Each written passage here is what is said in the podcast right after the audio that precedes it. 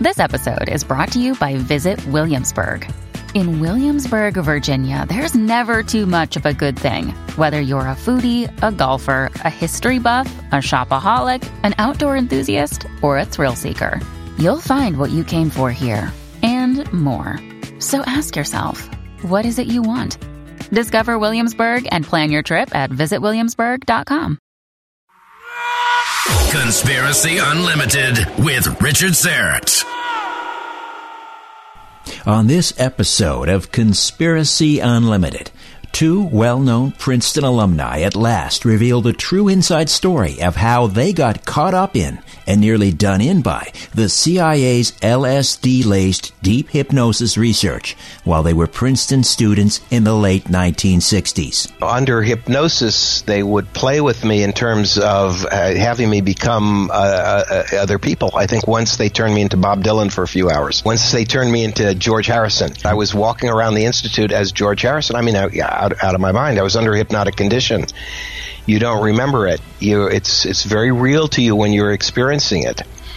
This episode is brought to you by Logo Creator 7 software. These days, it's more important than ever to have a good image, especially if you have a small business or you sell stuff online or even post on social media. But quality graphics can cost money, and advanced software like Photoshop can take time to learn. That's why I want to tell you about some amazing piece of software called Creator 7. Creator 7 is so easy to use, yet it lets you create super looking logos, business cards, character mascots, you name it, in just minutes. Whatever you create is going to look super cool and impressive. Creator 7 comes with hundreds of ready-made templates. Just click and drag to make changes and instantly you have really impressive graphics right on your computer. Now, some clever folks have ordered the Creator 7 software to start their own logo making business, creating and selling logos and graphics for a profit. That's how good it is, but you won't believe the price. Creator 7 creates beautiful logos and designs right on your computer and works on either PC or Mac. And right now, it's available at an amazing price. To see it in action, just visit radioshowlogo.com. That's radioshowlogo.com. radioshowlogo.com. Conspiracy Unlimited with Richard Syrett. Pursuing the truth wherever it leads. Exposing evil and corruption and the secret machinations of powerful elites.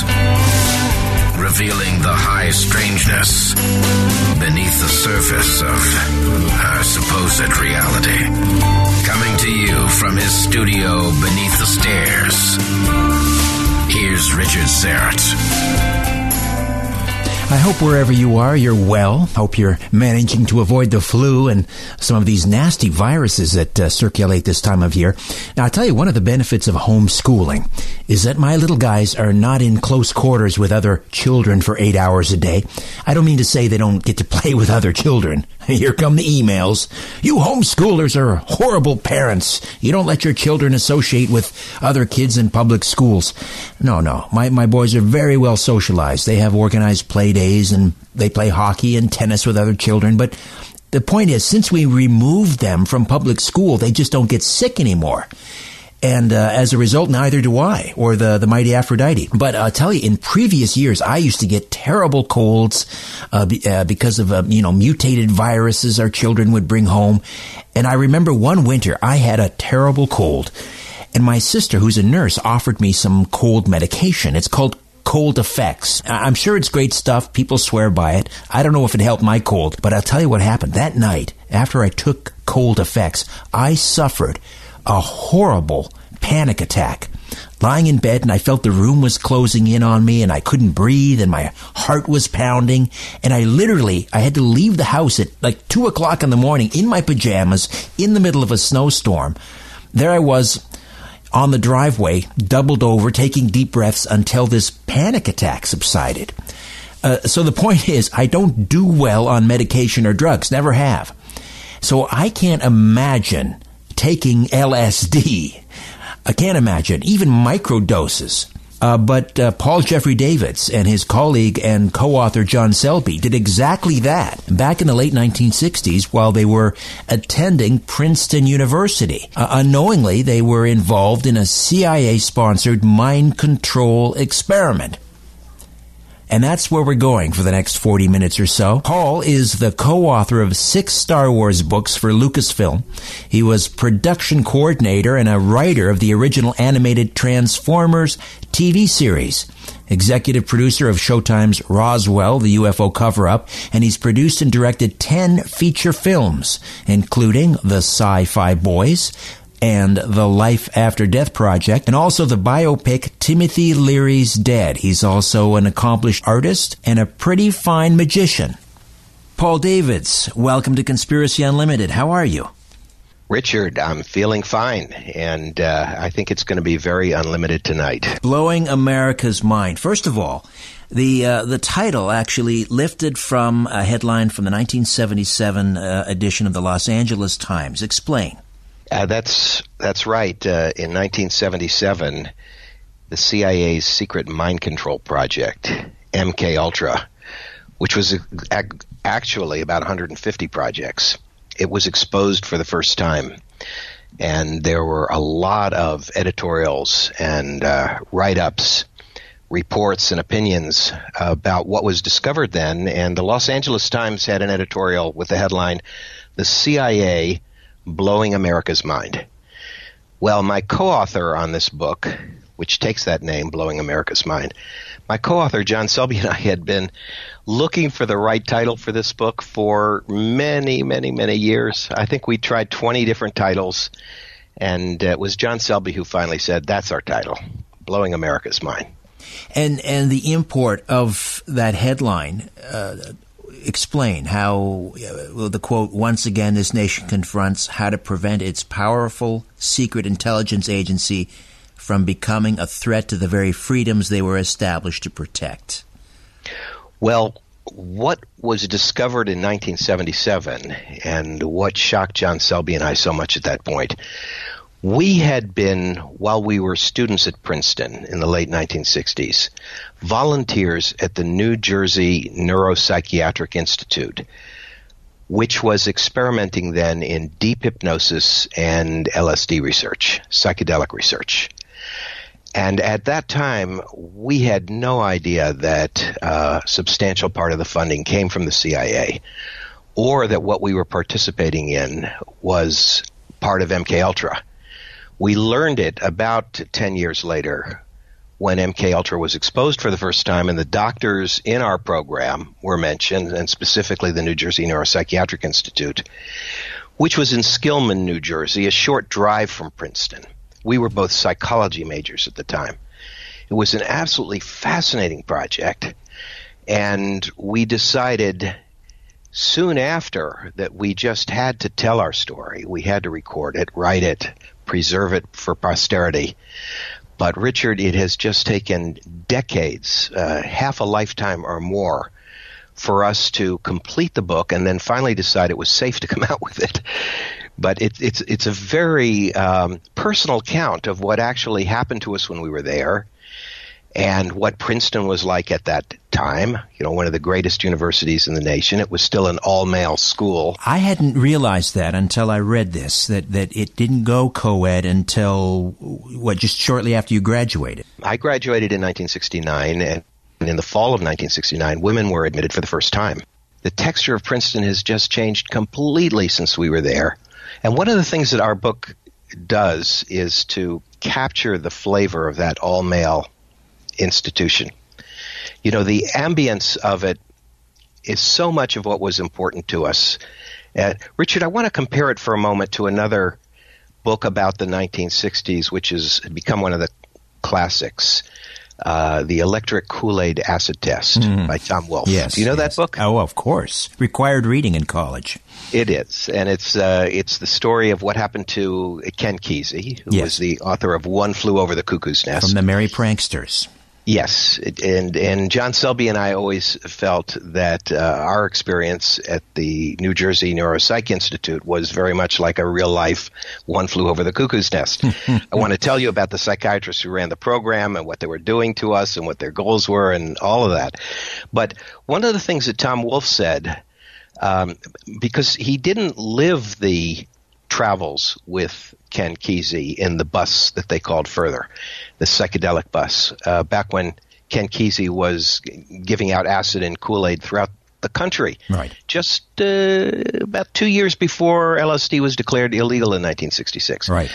Tom Wolfe said that what was so important to him was to give the the flavor of it all of those times as if you were really living it. And of course, we can relive it today through that book.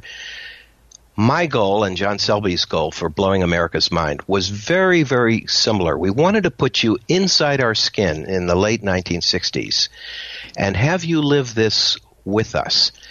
It was by no means a smooth ride. I mean, we discovered the psychedelics through the New Jersey Neuropsych Institute. We were sort of under the wing of a very famous pioneer in that field, Dr. Humphrey Osmond. Humphrey Osmond, hmm. who came from Saskatchewan, uh, Canada, originally England. Right, right. But he had been practicing with, I think, uh, Albert Hoffer in Saskatchewan. And as early as the early 1950s, he had discovered uh, the psychedelics he took peyote with Native Americans up there and wrote about it. He began to study the similarities between the schizophrenic mind states and the dissimilarities between madness and um, the psychedelic state of consciousness. Didn't he, in fact, coin the term psychedelic? It's it's his invention, psychedelic. In fact, you know, he, he, he came to the United States and he set up shop at the New Jersey Neuropsychiatric Institute. He, he ran the Bureau of Research there. And he befriended the great philosopher, uh, writer Aldous Huxley, mm. who is probably most famous for the book The Brave New World. And he is the one that uh, persuaded Aldous Huxley to try mescaline, which is the active ingredient of peyote, and to be guided on a psychedelic trick, trip. And uh, then uh, Huxley wrote the book The Doors of Perception. Right. He called it Soma, right? Well, uh, there's a debate about what Soma was in ancient times. Soma was the legendary holy sacrament drug that goes back to the days of the early Hindus. Yes, and in Brave New World, he took that term, mm-hmm. Soma, and used that. Um, from his book, The Doors of Perception, well, that's where the group, the rock group, The Doors, gets its name. He, right. he, felt like it was opening the doors of his mind, that he was uh, beholding the world fresh like a newborn. And his book was extremely uh, influential. And this was before. Uh, college students. Uh, it was before the hippies. It was before the spread of psychedelics, which spread like wildfire and created what we call the psychedelic movement of the late 1960s, which had its high points and its disastrous points. But John Selby and I were caught right in the middle of it in that academic environment with the man who was at the beginning and center of that research.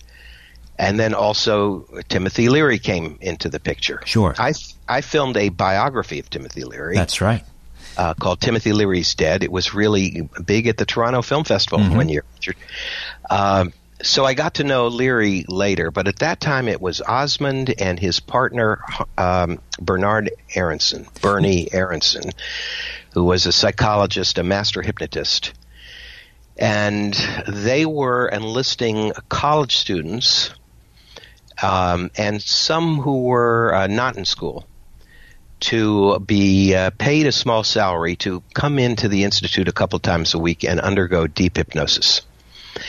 And what they advertised it was going to be, and what it turned out to be, were two completely different things. And our discovery of that and our experience of it, and the the tremendous uh, psychological anguish that my partner uh, John Selby went through as a result of it are are all there in blowing America's mind. And we should point out that the the hip, hypnosis sessions were were mingled with micro doses of LSD. Sometimes they were, yes. Ah. Not every you, session, but sometimes they were, and uh, I would never know when or when it was or when it wasn't. Did you and and Selby know each other uh, prior, or did you actually meet as part of the experiment? We met as part of the experiment. Uh, he was uh, a Princeton student, a little older than I was, um, and he had been a hypnotic subject for a year before I got involved. And they were talking then about elevating him to be a staff hypnotist. You know, a great concern of college students at that time was the military draft. It was compulsory. And it was when the Vietnam War was really uh, heating up. Uh, John Selby had no interest in becoming a military man, and it was held out to him that if he took a job as a full-time hypnotist at the institute the following year, that he would be given a, a military deferment, um, or Bernie could get him a military a, a, a deferment from the draft on the basis that the work they were doing was in the national interest. Well, this should have raised some questions right. and alarms for us then. I mean, why was it in the national interest? Exactly. The manipulations that were involved in this hypnosis um, actually became uh, pretty frightening. It was really a two-edged sword, uh, Richard. Uh, I don't want to paint it as all dark because it, it wasn't. What was Dr. Osmond and his team trying to achieve with these experiments? What what was the whole point of it? These men were really interested in cataloging um, the perceptual differences between schizophrenia, madness, as they say, and the psychedelic state, which they often describe as expanded consciousness, uh, expanded awareness of the of the senses, and they found that by manipulating our perceptions of things like time, depth perception, um, space, our size, um, taking us through out of body experiences using hypnosis. They studied the behavior that they instilled in us and felt that they were learning about uh, more about uh, schizophrenia through artificially inducing those states, and learning more about what they called uh, hypnotic analogs to the psychedelic state. I, I am curious about the the hypnosis uh, sessions. Uh, mm-hmm. because typically in hypnosis there are you know there are supposed to be strict protocols and I get the sense that maybe those were being violated while while you were under hypnosis. Well, they had their own protocols, and they included um, extensive memory erasure of what happened during the conditions, and they were supposed to restore memory of everything at, at the end after you'd gone through months of deep hypnosis. And, and part of what comes out in the book is how John Selby, especially because he'd been at it much longer and more deeply than I had, um, felt that there was never a complete erasure of conditions that he was under and because of that, would have flashbacks from them. And one of the effects of those was the fact that he was a champion Ivy League uh, fencer. Right. And uh, he um, he found that the effect of that on his uh, fencing um, was uh, catastrophic, and and he had been, I think, number four in the nation as a fencer up to a certain point, and then uh, things. Uh, you know, collapsed, and it was very connected to what was going on at the institute. At the same time, LSD was becoming popular on the Princeton uh, campus, and so was uh, marijuana. The laws in New Jersey at that time were very, very, very strict. Uh, on marijuana. Oh, in many parts and, of the country. Dr. Timothy Leary was threatened with 10 years in prison for possession of, of a single joint. It's, it's absolutely frightening when you look at it. And, and I want to talk about how the world you know has changed and how it hasn't changed uh, today. But I mentioned Ken Kesey before, uh, who was one of the very promising um, American novelists at that time. I mean, I think he was in his mid 20s when he wrote One Flew Over the Cuckoo's Nest. Mm-hmm. And then he wrote Sometimes a Great Notion. And LSD was legal back then, up until 1964. But the feds went after him on marijuana possession, and they got him twice on that. And he faced years in prison. I think because they got him twice, he faced five years in prison. And he fled to Mexico Eventually, he snuck back into the United States and he was captured and he went through the whole legal process. There were multiple trials against him. And we're talking about simple possession, uh, Richard. For, for many of us today, by today's standards, it's inconceivable uh, the extent of persecution over marijuana. Uh, and in the United States, I think in 29 states now, it's legal for medical purposes. In some of the states, it's simply legal, period. Uh, in other states, uh, it's uh, still prosecuted. And in the federal books, uh, it's still a class one drug. Unbelievable. No distinction. Right. No distinction from heroin.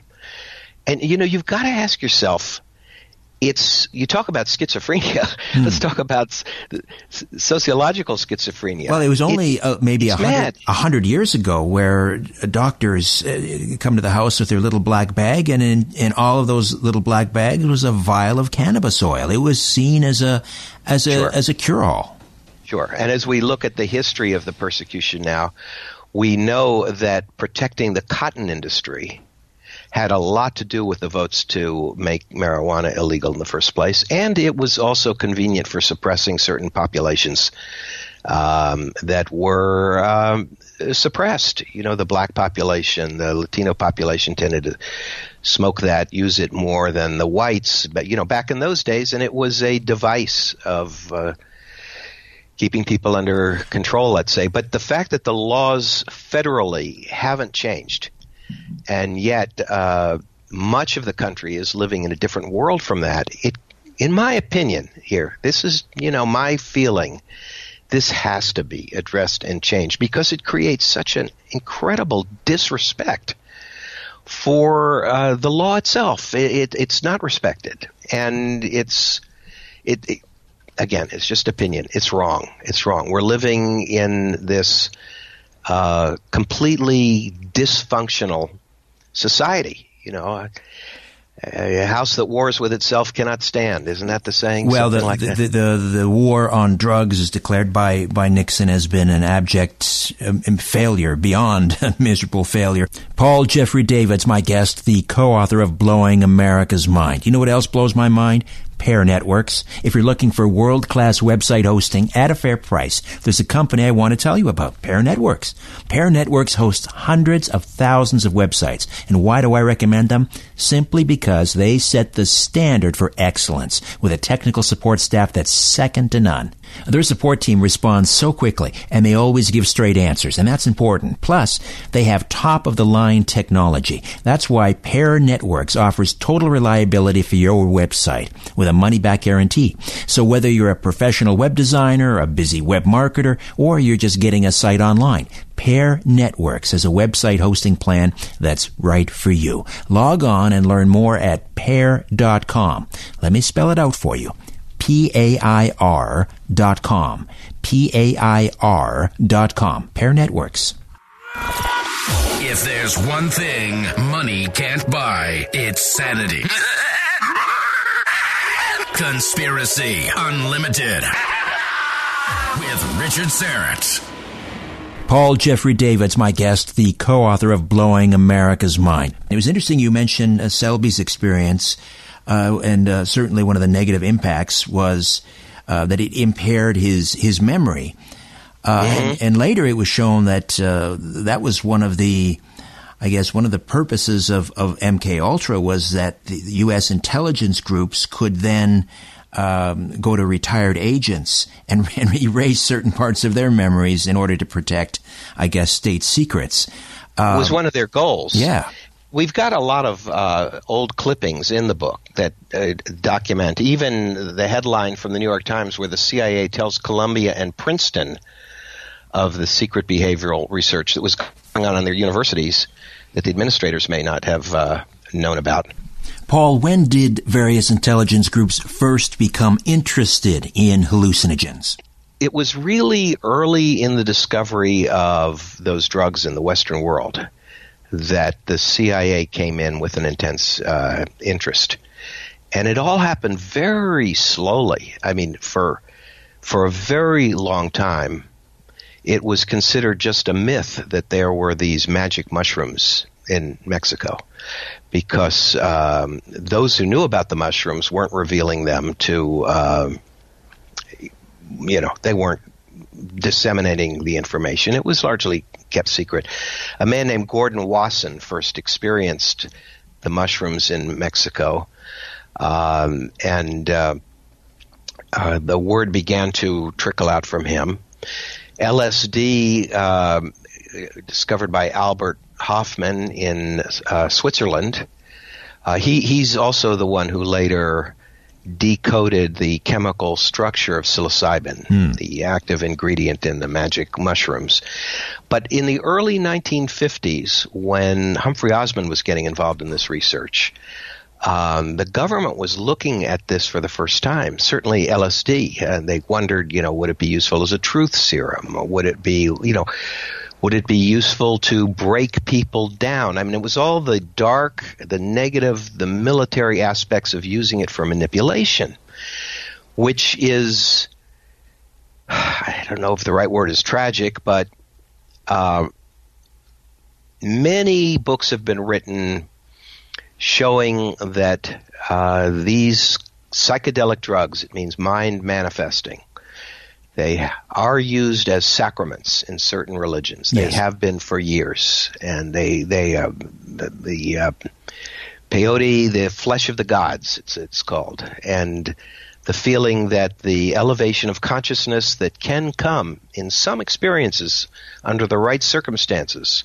from the psychedelic drugs, that these uh, open the mind and bring on a kind of mystical sense of oneness uh, that opens up many people to a, a what they feel is a religious experience. Let's say sure. And and, and you, you speak of microdosing. There's been a bit of a resurgence in in that, and it is being shown now to uh, incredible things with uh, combating depression. And they're studying the use of psychedelics um, to aid people who are in hospice. Let's say yes. Yes, end of people uh, who don't of, have long to live. End of life anxiety. Yes, Ald- at UCLA. Uh, Aldous, I was going to say Aldous Huxley went out on uh, LSD, which is something Timothy Leary talked about in uh, the film I made on him.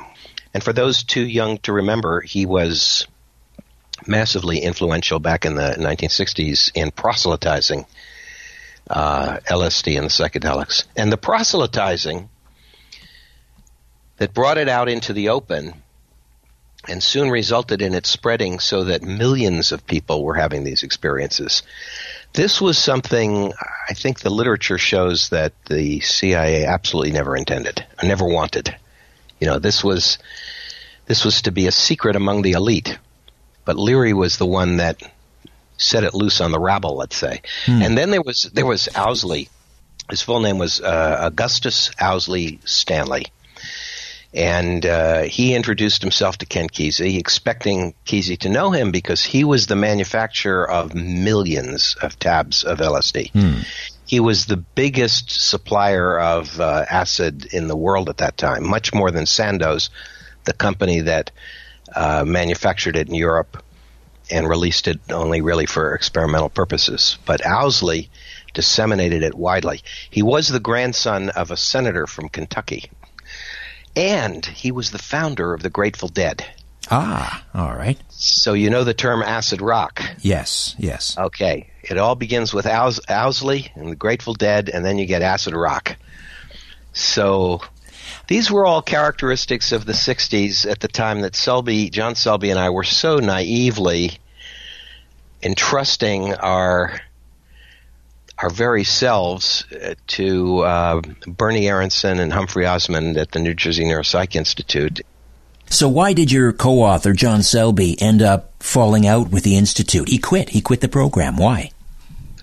Well, everything he was going through led him to a tremendous psychological crisis. I mean, they were manipulating everything in his life, including his relationship with his girlfriend. I mean, there, there is this underlying theme of the homosexuality. Uh, let's say the the homosexual tastes of uh, um, one of the doctors at the institute, who was manipulating uh, Selby and you know trying to destroy his relationship with his girlfriend. And uh, you know he came to a, a, a, well on the one hand it was almost like a crack up or a breakdown but on the other hand he came to realize the dark aspects of the institute and what they were uh, doing to him and the fact that the institute at a time where LSD had been illegal at that point hmm. and officially I think officially LSD research had been shut down by 1967, 68, thereabouts, but they still had a lot of uh, acid at the Institute. Could I just jump in and, and could you yeah. maybe contrast, compare Dr. Timothy Leary's work with Dr. Humphry Osmond? Because it sounds like Osmond had a, had a, a direct channel with CIA, certainly the funding. Yeah. Um, I think Leary did too, by the way. I don't doubt it. I don't doubt that uh, he had his company connections and then uh, double crossed them. Hmm. And then they went after him with a vengeance when he went his own way. I'll get back to Timothy Leary in a moment, but one I think one of the interesting things about the origin of this book, which took us decades to write. I mean, we started it a few years after we were in college. I was a student at the American Film Institute Center for Advanced Film Studies and I began writing this with John Selby, and I had hoped that this would be my first film project after the after the center. It wasn't. it fell by the wayside. I've made ten other movies. This thing waited decades. We just couldn't finish it. And you know, at, at, at as uh, we were finishing at Princeton, we had a break between us. John Selby and I, uh, we, we didn't talk to each other for a couple of years because I was still pro institute, let's say. Hmm. And he had warned me to get out of there, and I hadn't listened to him. So it took a couple years for me to have sort of a change of heart and get back together with him and and really force him to tell his story to get it written and in the process tell mine and then put the two of them together. Why didn't you see what he saw? Was it because you had entirely different experiences or were you being maybe naive? I was naive, and it was earlier in the process for me. I hadn't gone through some of the really uh, negative and scary hypnotic conditions yet at that point. And I was just sort of a believer in the institute's research. Uh, I, I, didn't see the negative side of it. I certainly didn't know about the CIA connection at that point. So while you were microdosing LSD as part of the experiment at Princeton, did you have a particularly profound or transcendental experience that you could share with me?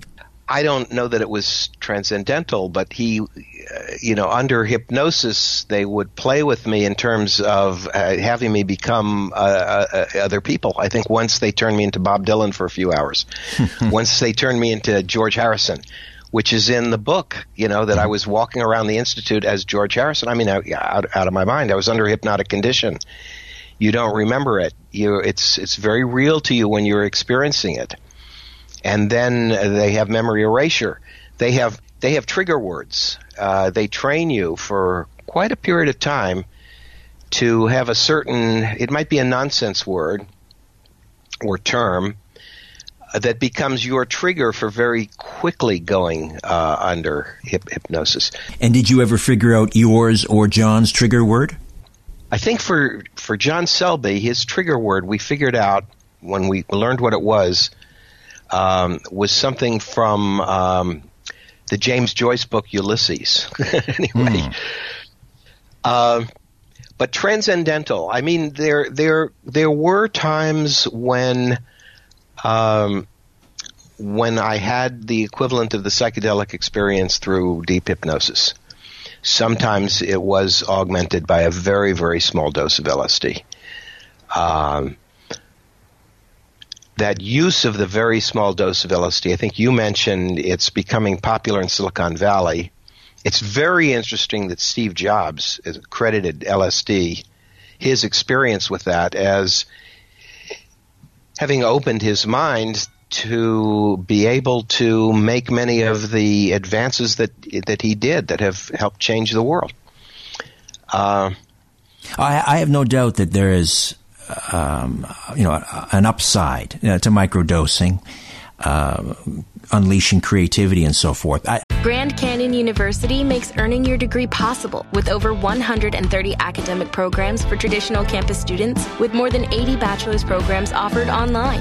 GCU provides you with the personal support you need, from complimentary unofficial transcript evaluations within 24 business hours to scholarships, academic support, and your GCU graduation team, led by your own university counselor. Find your purpose at GCU. Private, Christian, affordable.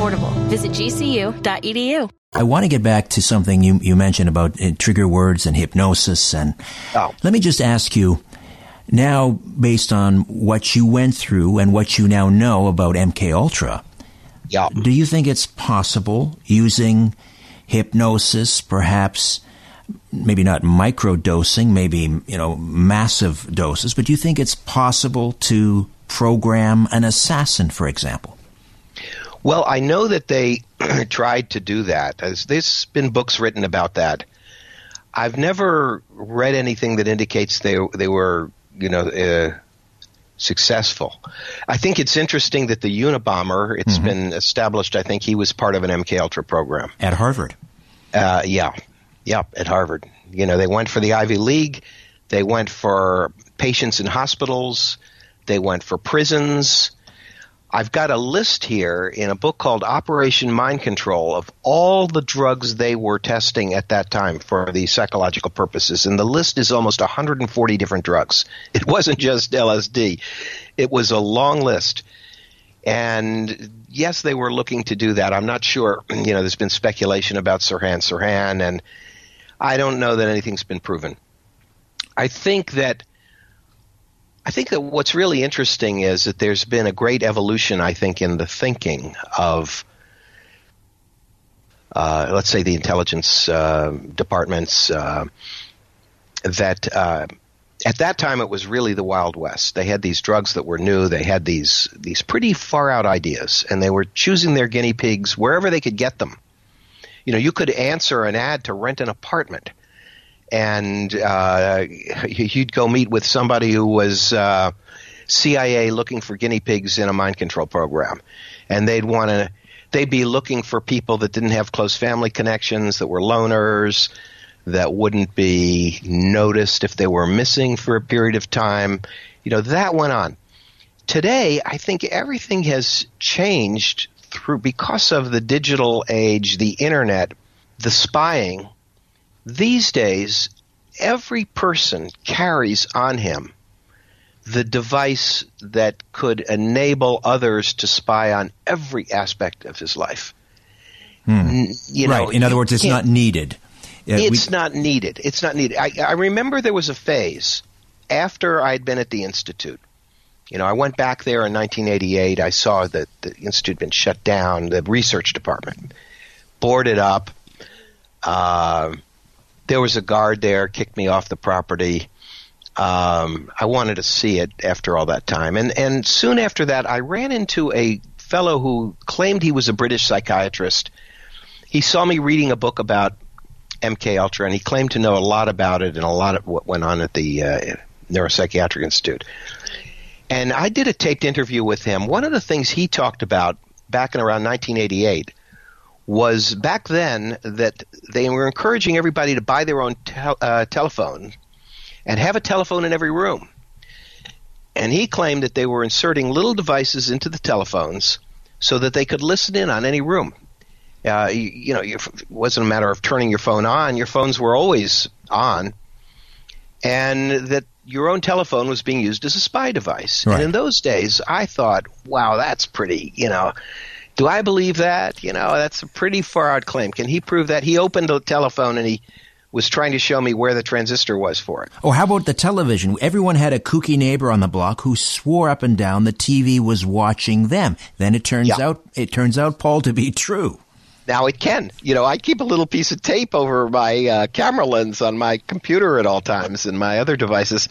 I'm not interested in being spied on, but in fact, today they can know anything they want to know about you. Uh, True, you know, but the other the other goal of MK Ultra ostensibly was to to fracture the psyche of someone, compartmentalize yes. the mind, so that they could use that person as a as a mule for information, and and they couldn't have access to the information that went into their own minds, but a controller at the end of the line, using some trigger word, I suppose, could access that information. I mean, I I believe that that still goes on. You know, probably it could. And, you know, for me, and I encourage those who are listening to um, to read "Blowing America's Mind" and and really live this through reading the book as we lived it. It took me so long to really uh, completely uh, get over it. I think it's one of the reasons we didn't publish the book for decades. I mean, here it is, 2017, and we're talking about things that happened in the 1960s. Uh, we began writing this in the 1970s why a lot of it still reads fresh. It has that the feeling of the electric Kool-Aid acid test because it's of a lot of it is of that period and when we could still capture it all. But that's what took the decades. I mean, we waited until everyone was dead. I mean, Humphry right. Osmond is, is gone. Bernard Aaronson.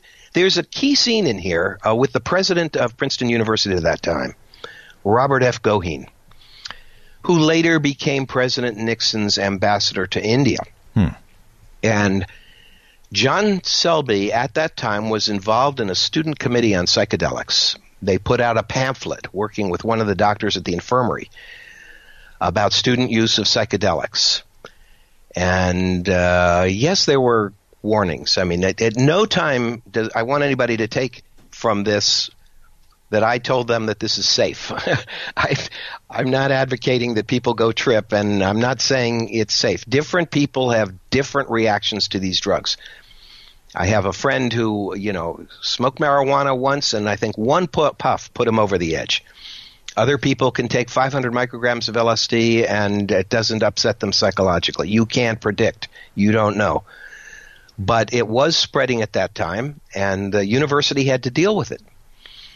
And John Selby, there's a scene in the book of his conversation with President Goheen, uh, word for word as he could remember it.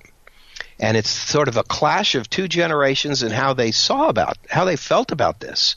Because I think John Selby was really encouraging President Goheen at that point to take acid so that he would, he, that he would know. He, he explained, you know, that the, the brain – that we're born with has reducing valves that prevent us from being flooded with too much information, too much stim. Um, and the psychedelic drugs act on the diencephalon. They act on that reducing valve.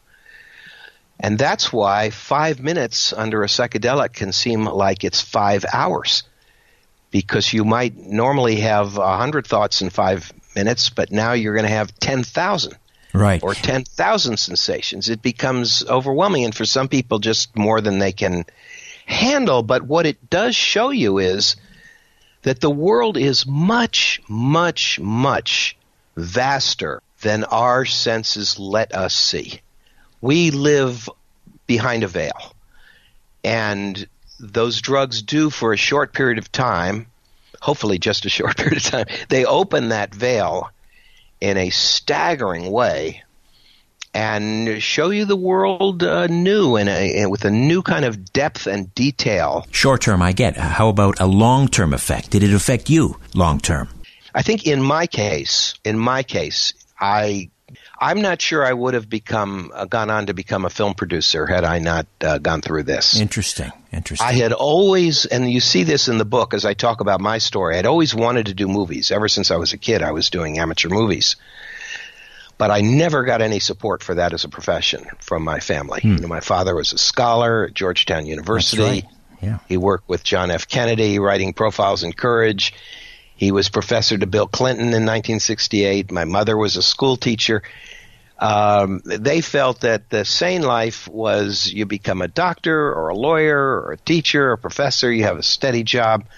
You don't go to Hollywood and say you're going to be a movie maker. Well, at some point, I abandoned my pre medical studies at Princeton and let everybody know I am going to Los Angeles when I'm graduate when I graduate from here. I'm I'm going to live the life that I always wanted to live.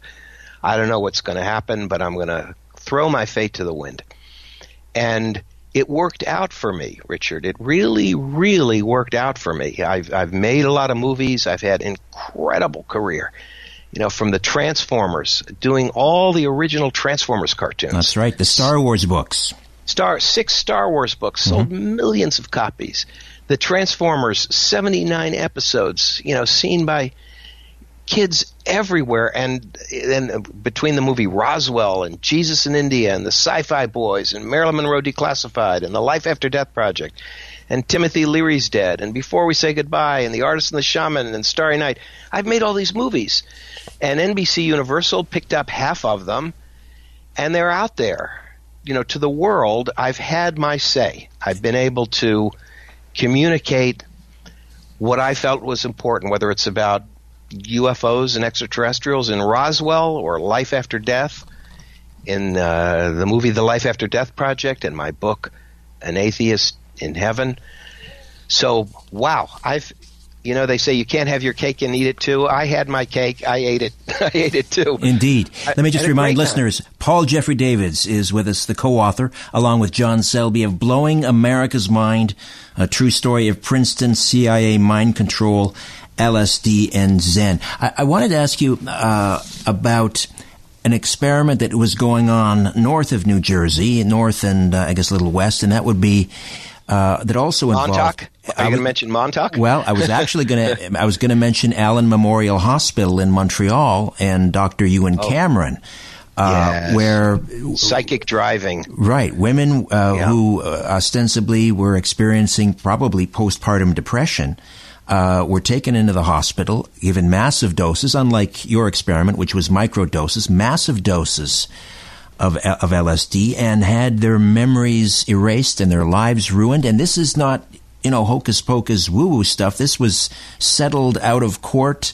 Um, you know, damages years were later. paid. Yes, years, years later. later. So we know this happened. And of course, Cameron was funded by the CIA. And this was done with the, the complicity of the Canadian government. Um, you know, Richard, it's yeah.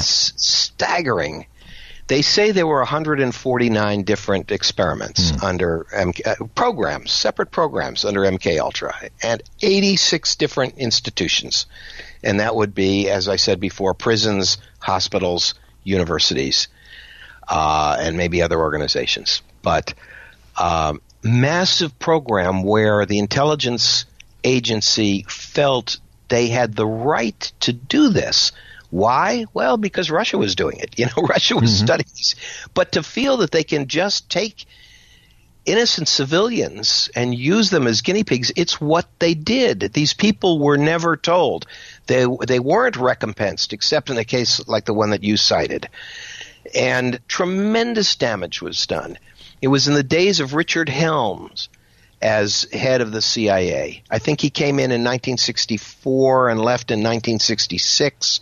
He had someone named Gottlieb working with him on supervising these experiments. This is Nazi stuff. Hmm. From well, beginning to end, it exactly, was Nazi stuff. Exactly. Exfiltrated was, all the spies, the, the Nazi scientists and spies into the yeah. United States for that expressed purpose. Project Paperclip. They brought all the German scientists in, and then from then on, it became part of the texture of of of who we are, and it was out of control. It was the Wild West. Now, when it was all discovered, let me just take a step back and say it was never supposed to be discovered. It was never supposed to be released. I think uh, Richard Helms had ordered everything burned. It was the church committee, wasn't it, where they revealed this? Uh, yeah, that was well, Ted Kennedy was involved, 1977. But um, these things were never burned. Someone in the CIA uh, misfiled everything deliberately in boxes that were labeled as old financial documents that no one would be interested in. And there were boxes and boxes about all of these experiments, and they were stumbled upon, you know, about 10 years later. And it was when Stansfield Turner was head of the CIA I mean, he said he found it abhorrent, Stansfield Turner, that this is shocking to him. He never would want the CIA to ever be involved in anything like this again. These were his declarations. Ted Kennedy promising the American people never again. This is part of the past. Okay, maybe it's part of the past. Hmm, maybe we don't. Big maybe. We don't. We don't know. well, we officially, officially, MK Ultra was supposed to be shut down in 1973, but uh, I mean, I have my doubts. I have my you know doubts. why you know why my book was rejected the first time around? There were there was an editor who said you know you were part of this program in 1967 but MK Ultra was shut down in I think he said 1963 or 1964 Hmm. so couldn't have been part of MK Ultra. It was nonsense. Nonsense. Yes it went on. Yes the names of the doctors we were connected with including Carl Pfeiffer who had his affiliation with Princeton University. He had the, the Princeton Brain Research Center. I mean, Richard, we waited until everyone died, even Robert Goheen, the former president of Princeton. You know, the air was clear, and John Selby and I said, look, uh, we're not young anymore. Let's put this number one on our bucket list. Let's finish the book this year. Let's get it out there and just see what happens because – it's true. Let people know. I most of my career I never talked about this. People who worked with me on movies, they never knew that I was part of this. I wanted to leave this program really far behind me. And I'm quite sure I got over it. But this is the point in our life where we said, hey, you know, we've got to publish it, and I hope people are going to be there to um, to read it because I want to share it with the world. Paul, I appreciate your time tonight. Thank you so much. Congratulations to you and John Selby on Blowing America's Mind, a true story of Princeton, CIA mind control, LSD, and Zen. Thank you so much. Thank you, Richard. Good night. Good night. That's quite a story. College kids as guinea pigs in the CIA's mind control experiments. I want to give you a heads up on what's coming up on episode 5 of Conspiracy Unlimited. But first, let me ask you have you heard about this free guide you can download that contains a list of online power tools to make you more efficient, secure, even boost your income? Best of all, this online toolbox guide is absolutely free. How do you get it? Simply visit freebusinesstoolbox.com to grab your copy while they last. This guide has some of the very same online tools that successful business owners use every day, and each one is highly recommended. I know. There are websites out there that will offer a special giveaway like this, but then they want to stick you into a recurring program or some other deal. But this isn't like that. There's no hidden thing to try, no credit card needed, no, no cost whatsoever. BrightBiz is literally giving away this online toolbox guide completely free as a means of putting their best foot forward. But this is a limited time offer, so grab your free guide today and take your business and your income to the next level. Visit freebusinesstoolbox.com to get your free guide to 36 online power tools. That address again, freebusinesstoolbox.com. Coming up on episode 5 of Conspiracy Unlimited, President Donald Trump has made an historic decision to formally recognize Jerusalem as the capital of Israel and move the U.S. Embassy to the Eternal City. Will these moves lead to a path to peace or further chaos in the Middle East?